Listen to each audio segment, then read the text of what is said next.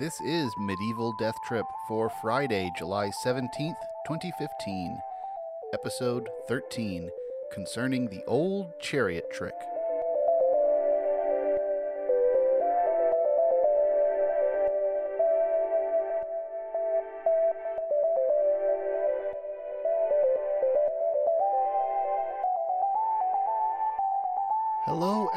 Welcome to Medieval Death Trip, the podcast where we explore the wit and weirdness of medieval texts. I'm your host, Patrick Lane, and it's summer blockbuster season here at Medieval Death Trip when a young person's fancy turns to explosions and spectacle and dystopian wastelands. So I thought today we'd get into the Mad Max spirit and celebrate a movie that's almost universally loved and yet still, uh, even at this late stage, a bit of a box office underdog for reasons that I don't quite understand. Um, and I realize I'm a bit late to the game here. Uh, I'd, in fact, prepared this episode for late May. Um, but I've wound up teaching a summer class, which I thought was going to be a pretty easy thing to handle, but Turns out the compressed time frame has made class prep a lot more exhausting than I expected, uh, so it's taken me until this holiday weekend to get caught up and carve out some serious recording time. And now a note from the future, uh, or the less distant past, uh, to be more accurate. Um, so while I did record during the 4th of July weekend, it's taken me uh, about another week and a half to get the actual editing of that recording done. Um, all this usually happens in just a one or two evening span of time, uh, but it's been an intense summer. Uh, with all these time jumps, maybe the new Terminator movie would have made for a better theme. Um, but thanks for bearing with me. Uh, but that time has arrived, and I thank you for your patience. So let's turn our attention to a devastated Australian outback. Now, the medievalistic aspects of the Mad Max series are pretty easy to spot. As with many post apocalyptic dystopias, the world of Mad Max plays with the tropes of a dark age, where old institutions have failed, advanced knowledge of technology and even history is preserved by only a scattered few, and the new order is rooted in violent, localized chiefdoms skirmishing with each other in the absence of any larger governmental structure. Beyond Thunderdome even dramatizes the origin of a new oral tradition and the creation of a heroic legend out of memory um, in a rhetorical style that's either an homage to or a ripoff of Russell Hoban's uh, great novel Riddley Walker, which creates a post apocalyptic world that's even more obviously neo medieval um, than the Mad Max world created by George Miller. This ain't one body's story. It's the story of us all. We got it mouth to mouth, so you gotta listen it and remember. Cause what you hears today, you gotta tell the birthed tomorrow. I'm looking behind us now, across the count of time, down the long hall, into history back. I sees the end, what with the start. It's poxiclips full of pain. So the Dark Age warlord tropes reflect perceptions of the fall of the Roman Empire and uh, early medieval history, uh, some of which are certainly real enough, and others are um, exaggerated. Uh, as I mentioned in the prologue episode, there's been a lot of academic pushback against the label Dark Ages and the misconceptions that it fosters. Uh, but Mad Max also reflects some of the literary tropes of the chivalric romance of the High Middle Ages. Mad Max himself functions a bit like a knight errant whose picaresque travels throw him into conflicts where he is compelled to act to protect the innocent. Of course, unlike medieval knights, Max's primary motivation in nearly every adventure is simply survival. He is unlike a knight errant in the sense that he is not on any errand other than staying alive, uh, nor does he embrace adventure as a thing to be sought for its own sake. In fact, he's only driven into conflict and adventures out of necessity, particularly by the need for gasoline. And also, unlike the heroes of chivalric romance, he is largely unconcerned with fame or valor, um, nor with virtue for its own sake. Indeed, one of his principal traits is the grudging reluctance with which he finally steps in to do good. And the good he does isn't so much motivated by a strong code of ethics, uh, at least not after the first movie. Um, but comes through a kind of primal compassion that he can't escape. Uh, a compassion which in um, this summer's film is actually presented as the echoes of his post traumatic hallucinatory madness. But weighing all that, I do think narratively he functions much like a knight errant in the way that his story intersects with these other stories in which he becomes involved as an outsider, though in his actual character, in his values and motivations, he's very different from a chivalric hero. Another aspect of the Mad Max stories that strongly resembles Arthurian literature is the use of locations. Just as in so many romances, in the Mad Max films, the various enclaves that Max visits, from the gas refinery of the Road Warrior to the barter town of Beyond Thunderdome to the citadel of Fury Road, they each represent exaggerated models of particular political principles, um, practically to the point of allegory. You see that in the castles that Arthurian knights routinely come across rising up out of the wilderness. These are places often rigorously governed by a narrow set of rules and values, some subset of the larger ideology of chivalry through which the knight uh, and the values themselves are tested. Listen on. This is the truth of it. Fighting leads to killing, and killing gets to warring, and that was damn near the death of us all. Look at us now. Busted up and everyone talking about hard rain. But we've learned, by the dust of them all, Barter Town's learned. Now when men get to fighting, it happens here. And it finishes here. Two men enter, one man leaves.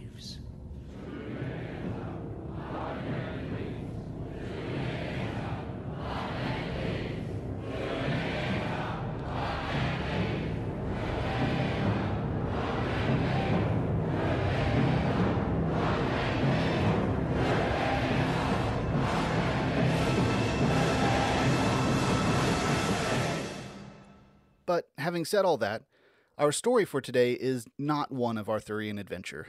Um, in honor of Fury Road, a film that's proud to be basically two hours of barely interrupted car chase, I looked through my collection of texts to find some vehicle centric stories. Needless to say, vehicles, uh, outside of ships, don't play a huge role in medieval accounts, um, because unless you count a horse or donkey as a vehicle, there just aren't that many. You have carts, wagons, chariots, and sleds, and variations thereon. And compared to unburdened horses, these conveyances seldom play much of an action role. I considered doing part of the Lancelot story, The Knight of the Cart, by Chrétien de Troyes, um, but instead we'll turn to history and look at an actual battle with an actual strategic vehicular ploy uh, with decoys and deceptions and all sorts of, I think, Mad Maxian shenanigans. This is the story of the Battle of Lewes during the Second Barons' War in the reign of Henry III, when the king faced a rebellion from some of his leading barons, which might remind you of the political strife of the reign of William Rufus from last episode. Um, but I'm not going to go into detail about the background of the Second Barons' War and all the personalities involved. It's easy enough to look up if you'd like to explore it further.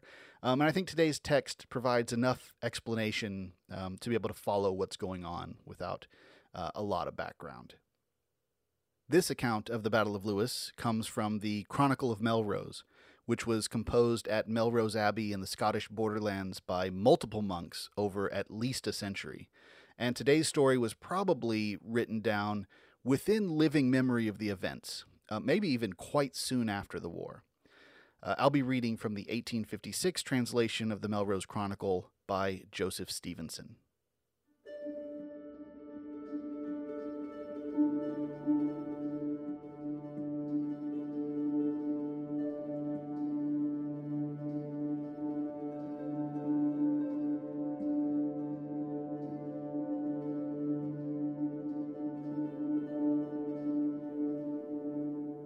Anno Domini 1263. Eleanor, Queen of England, who was believed to be the root, the originator, and the sower of all the discord which existed between Henry, the King of England, and the barons of his realm, being apprehensive of the barons, went out of England, and she was followed, a few days afterwards, by John Maunsell, the chief counselor of the king, who was awed by the same fear. When they had crossed the sea and arrived in France, the said Eleanor collected such a countless multitude of people from out of every nation that they appeared to cover the whole face of the earth. Their intention was to attack England, and to destroy from off the surface of the land all who dwelt upon it. When they reached the sea coasts of France, Normandy, and Flanders, they were forced to tarry there so long that almost all of them were at last obliged by their wants to sell their horses, their saddles, their clothing, and nearly every single article of every kind which they had brought with them. For God directed that a very strong north wind should set in and blow violently night and day without intermission for two months and more, so that they could not by any means cross over into England. Hereupon, perceiving that the power of God was decidedly opposed to them, every man of them returned to his own home at the end of the second month, with the exception of the many who died by the road. In this same year, the English barons, who for the last twelve months had been preparing themselves for a mortal struggle, laid hands, by right or wrong, upon whatever came within their reach. Herein they resembled fishes, who, as Aristotle states in his fourth book upon animals, devour whatever they can catch. Anno Domini 1264. At the Battle of Lewes, the barons of England, in conjunction with the army of the Londoners and aided by Gilbert, Earl of Gloucester, gained the victory over their King Henry and his eldest son Edward shortly after Easter. On the day after the battle, the barons gave both of them, I mean the king and his son, into the custody of Simon de Montfort. In this same fight, two of the Scottish nobility, Robert de Bruce and John Comyn, were taken prisoner and placed in close confinement in the castle of Dover. The disagreement out of which originated this struggle between the king and his barons had its beginning and its end in this that the king and his queen Eleanor, the mother of Prince Edward, had for a long time retained near them and favored the foreigners, so far as to be guided by their counsels, and this contrary to the interests of the kingdom and the wishes of the inhabitants, whose remonstrances they rejected, one may almost say despised. It was for the purpose, then, of entirely expelling these foreigners from the kingdom of England that the said battle was fought. For so powerful had they become against the inhabitants of the land that they had caused many persons to be disinherited. After the barons had gained the victory, as we have related, forthwith all the foreigners banished themselves, except Simon de Montfort and a few others who remained with him and all these had faithfully promised by an oath made upon the Gospels that they would adhere to the party of the barons. This Simon was Earl of Leicester, and the son in law to the king. He was an excellent man, wonderfully skilled and circumspect in making arrangements for military affairs, and in carrying them out into execution after they were planned. He was a good soldier, and he had been knighted, and from these considerations the barons selected him to direct them, as well in their councils as in the war. By birth, he was a Frenchman, descended from one of the most noble and powerful families of the whole of France, and he did not degenerate from his ancestors, but equaled them. He was a man endowed with heavenly wisdom and amply provided with knowing precautions. It may be worth while to introduce an account of one of these.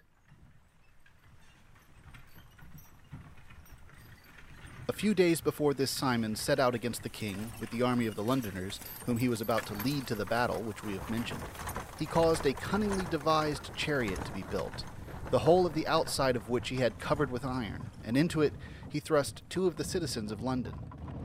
They were old men of some influence, but they were opposed to him and to the whole city, for they frequently dissuaded the people from going out with Simon against the king. And therefore it was that when this came to the ears of Simon, he shut them up as I have described, as a punishment for this wicked, foolish, and obstinate advice. Now, when the said army was about to leave the city, Simon took with him, in their carriage, these crafty orators, in order that they might not cause the city to surrender to the royal interest while the army of the Londoners was employed in the expedition against the king. The chariot had a little narrow door through which these aged persons could go out and in, but still under watchful custody, when the necessities of nature so required it. On the evening of the day previous to that upon which the battle was fought between the king and the barons, when it grew towards nightfall, the entrance to this chariot, through which victuals used to be conveyed to these burgesses, was so firmly closed up by Simon's orders that from that time they had no longer any opportunity whatever of issuing forth. Round about that chariot Simon had caused to be hung those standards which are called pennons, that by this means the king and his army might be deluded into the belief that Simon was in the chariot, in which, however, the true Simon was not. For at that very time he was lurking about in woods, which were surrounded with mountains and steep rocks, and at some distance from the town of Lewes, somewhat towards the direction of the southwest of England, in company with the Earl of Gloucester and some few others of the nobility, along with whom were the barons of nearly the whole of England, and very many renowned knights, many horse soldiers and foot soldiers innumerable, amongst whom was a large body of crossbowmen and slingers, who in the day of battle would occasion great confusion to the king's army by the showers of stones which they would throw like thunderbolts from those slings of theirs. Among the noble persons whom I have mentioned was the Bishop of Worcester.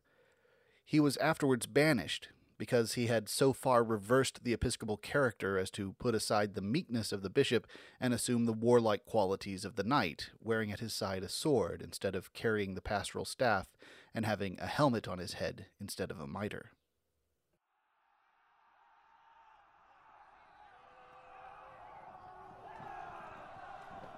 So when the king went out to battle against the barons, those who were the more forward in the army noticed those pennons which I have mentioned as having been hung around the chariot, and they pressed forward to reach it. The Londoners had already told the royal army that within the chariot sat Simon, whom they had appointed as their leader in the battle, and they added, He is resolved to keep behind us, and he refuses to go out with us to fight for us as he promised. We are very suspicious about him on this account, for he pretends that he is so ill that he cannot mount his horse. In truth, we were apprehensive that he would betray us to the king, his son in law, and that he would attack us on the rear, along with the royal army, and therefore we have caused this very strong chariot to be made, so that if we must needs die in battle, he shall die with us, for we will put plenty of fuel beneath this chariot in which he is, and burn him within it. Emboldened by such words, those persons whom I have described as being the more forward in the royal army pressed forward to reach this conveyance in which Simon was, as they believed.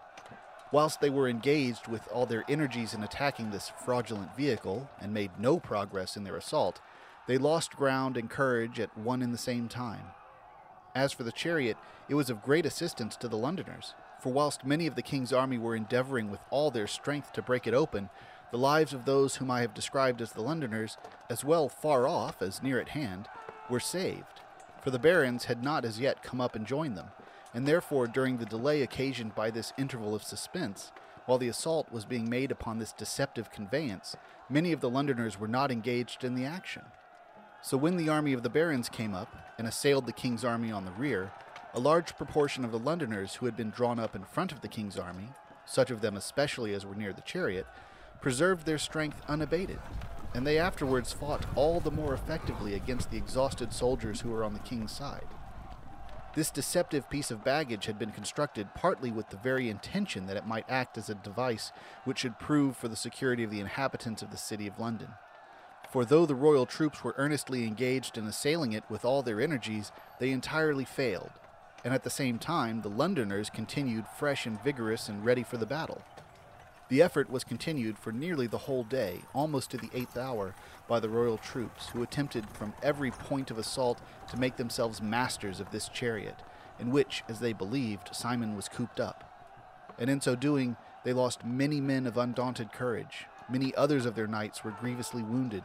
Much labor was lost, and much anxiety bestowed upon it, as one troop followed another, the best of the king's forces seemed to have been seized with madness, and they rent the air with the wildest shouts, crying out, Come out, Simon, come out!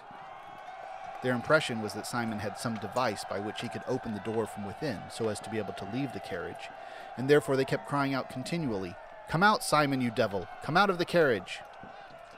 Whilst they continued these shouts at the top of their voices, at last the two citizens of London who were within contrived to make them understand that Simon, whom they were seeking, was not there, but only two unfortunates, whom Simon had entrapped out of spite to the king. For he was apprehensive, they said, that the city of London would have been surrendered to the king's services by our means had we remained at home in our houses, whilst the others went out to fight against the royal troops.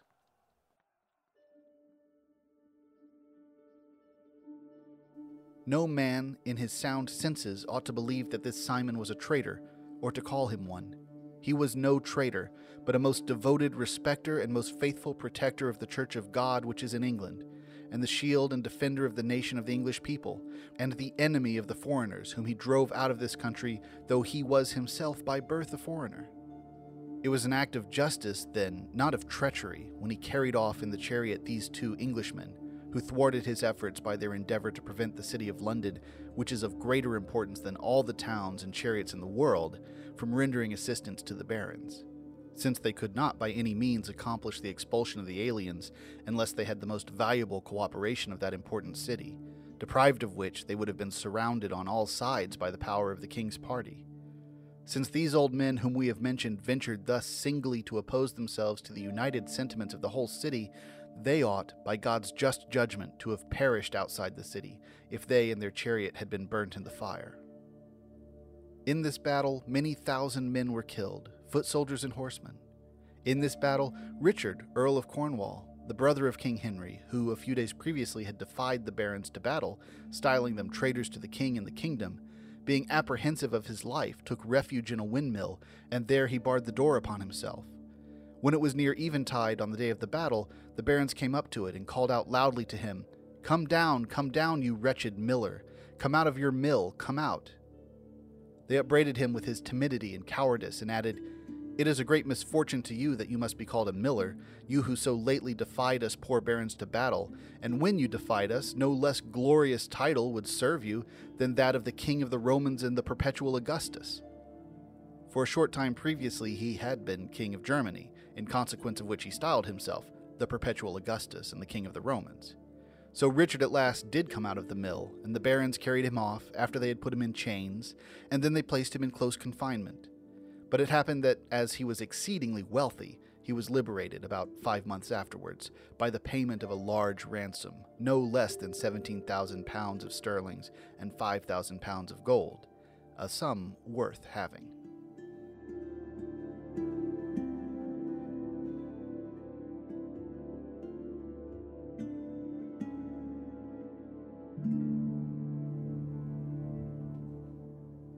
So there's the Battle of Lewes, as described in the Melrose Chronicle. And I think we got a few free sound effects in there as well, as my neighbors have begun setting off their fireworks. The Melrose Chronicle uh, actually made the news not all that long ago. As reported in The Guardian this past November, the curators at the British Library, while preparing for this year's big Magna Carta anniversary, uh, realized for the first time that um, a description of what happened at Runnymede in the Melrose Chronicle is actually the earliest independent account of this major event in English history. It's not like the Melrose Chronicle had been lost for centuries or anything. Uh, it's just that no one had recognized the historiographic significance of this bit of text in the Chronicle until now.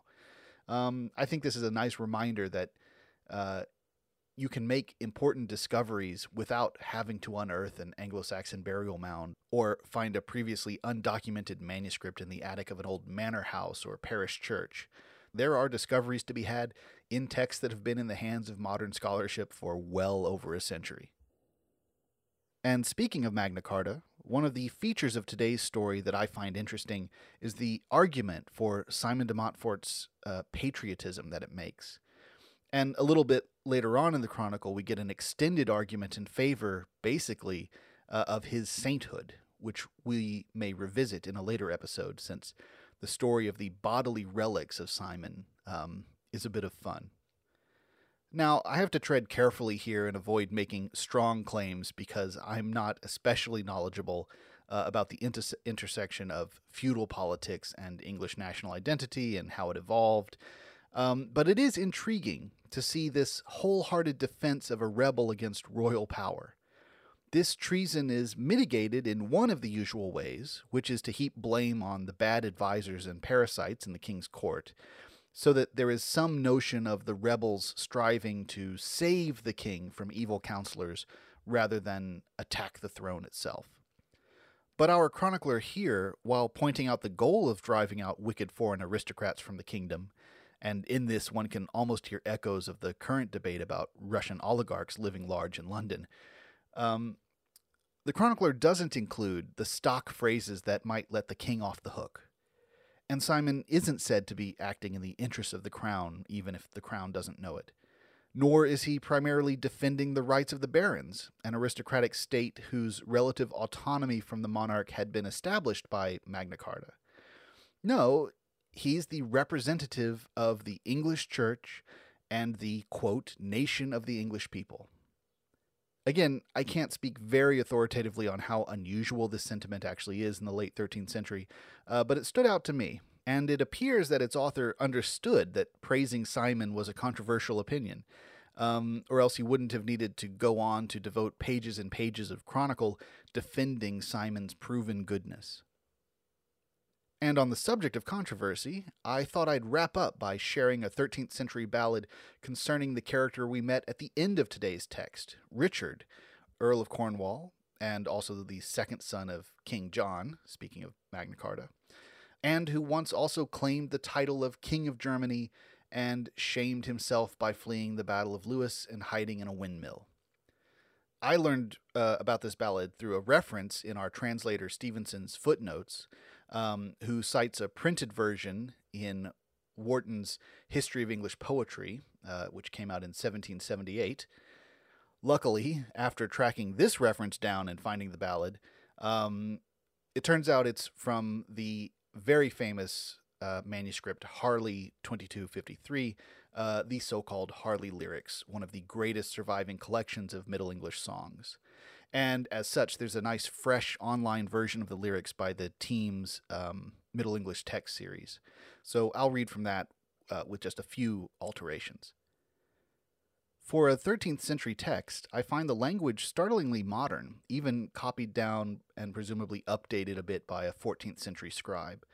Um, so I'll read you the Middle English text, uh, but in an inauthentic modern pronunciation. Uh, and I'll do a teensy bit of modernization of prepositions and common words. A handful of archaic words that I'll go ahead and define, though. Uh, trichard, which is part of the refrain, means both tricky and treacherous. Swiving is a good Chaucerian word that means having sex. Uh, a bale is a poison. To wind uh, is the past tense of the Middle English form of the verb ween, meaning to think or believe. Uh, and a mangonel is a kind of battering ram. Oh, and of course, the name of Germany in French is Allemagne, uh, which gets an extra syllable in Middle English, but still signifies Richard's claim to be King of Germany, a title which he held through the bribery of German electors, um, but which never really amounted to much more than simply being a title. That might sound like a lot to try to keep in mind, um, but I think in reality, this song won't be too hard to follow. Uh, here it is a satirical ballad on Richard, Earl of Cornwall, also known as A Song of Lewes. Sitteth all still and hearkeneth to me, the king of Allemagne, by my loyalty, thirty thousand pounds asked he for to make peace in the country, and so he did more.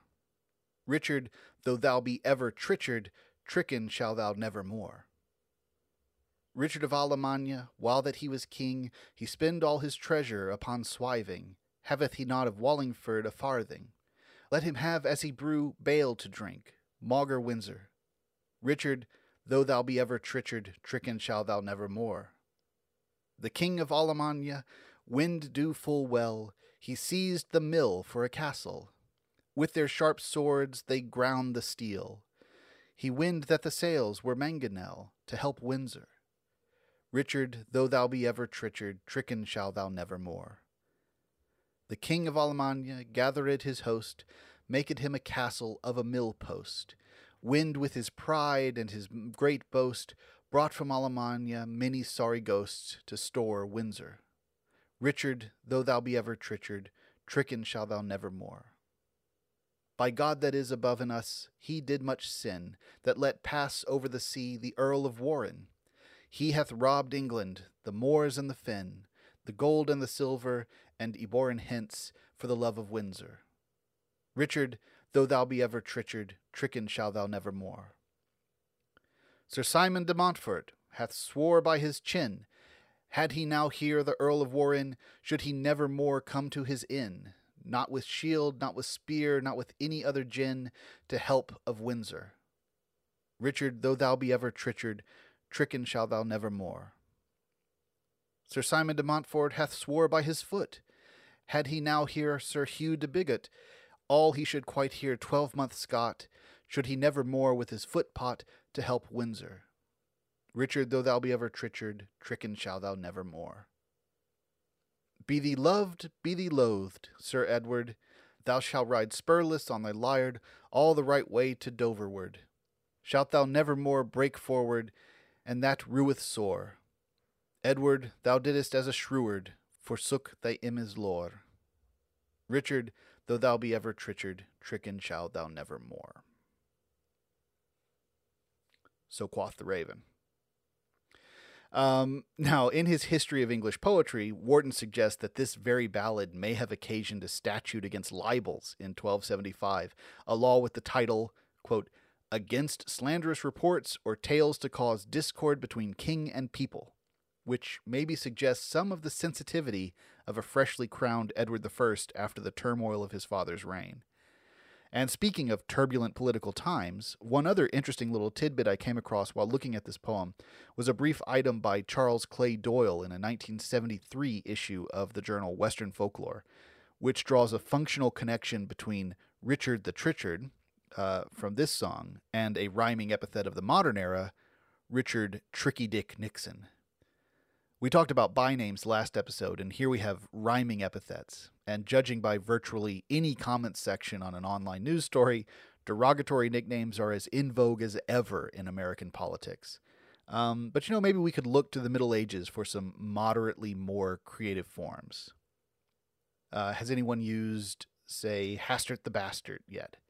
Teddy the Unready? Um, Reed the Bleed, as in bleeding the taxpayers dry. But okay, so that's a stretch. Um, but I'm trying to be nonpartisan. Another note from the future. Uh, I did just spot a couple of days ago out in the wild, or on the internet, um, the epithet Trump the Chump. So the tradition is alive and well. Anyway, that's enough nonsense for this round. Uh, we have a riddle to solve. Our riddle from way, way back in last episode was What Flies Without Flesh? Uh, this is another of the claret riddles, and the medieval answer is simply an arrow, just like the one that laid low William Rufus. These days, of course, it could also be an airplane or a rocket uh, as inanimate flying objects. Um, but even in the Middle Ages, you'd think the logic here would apply to pretty much any projectile, a javelin or a stone hurled from a sling. Um, but I guess arrows do have a special claim to flight. Um, they've got feathers. But here's a new riddle, uh, maybe to wash the taste of that other one out of our mouths. Four equal sisters, and they run with skill as if they vied. One labor they fulfill. Though near, they never touch, but keep their distances still. Once again, Four equal sisters, and they run with skill, as if they vied, one labor they fulfill. Though near, they never touch, but keep their distances still. I'll be back uh, before the end of the month with the next answer. Uh, sorry for keeping a rather raggedy release schedule, but it's gonna be a kind of raggedy summer. As ever, you can find more information about this episode and older episodes at medievaldeathtrip.com. Uh, you can email me with any comments, questions, or corrections at patrick at medievaldeathtrip.com and follow us on Twitter at MDT Podcast. That's all for now. Thanks for listening.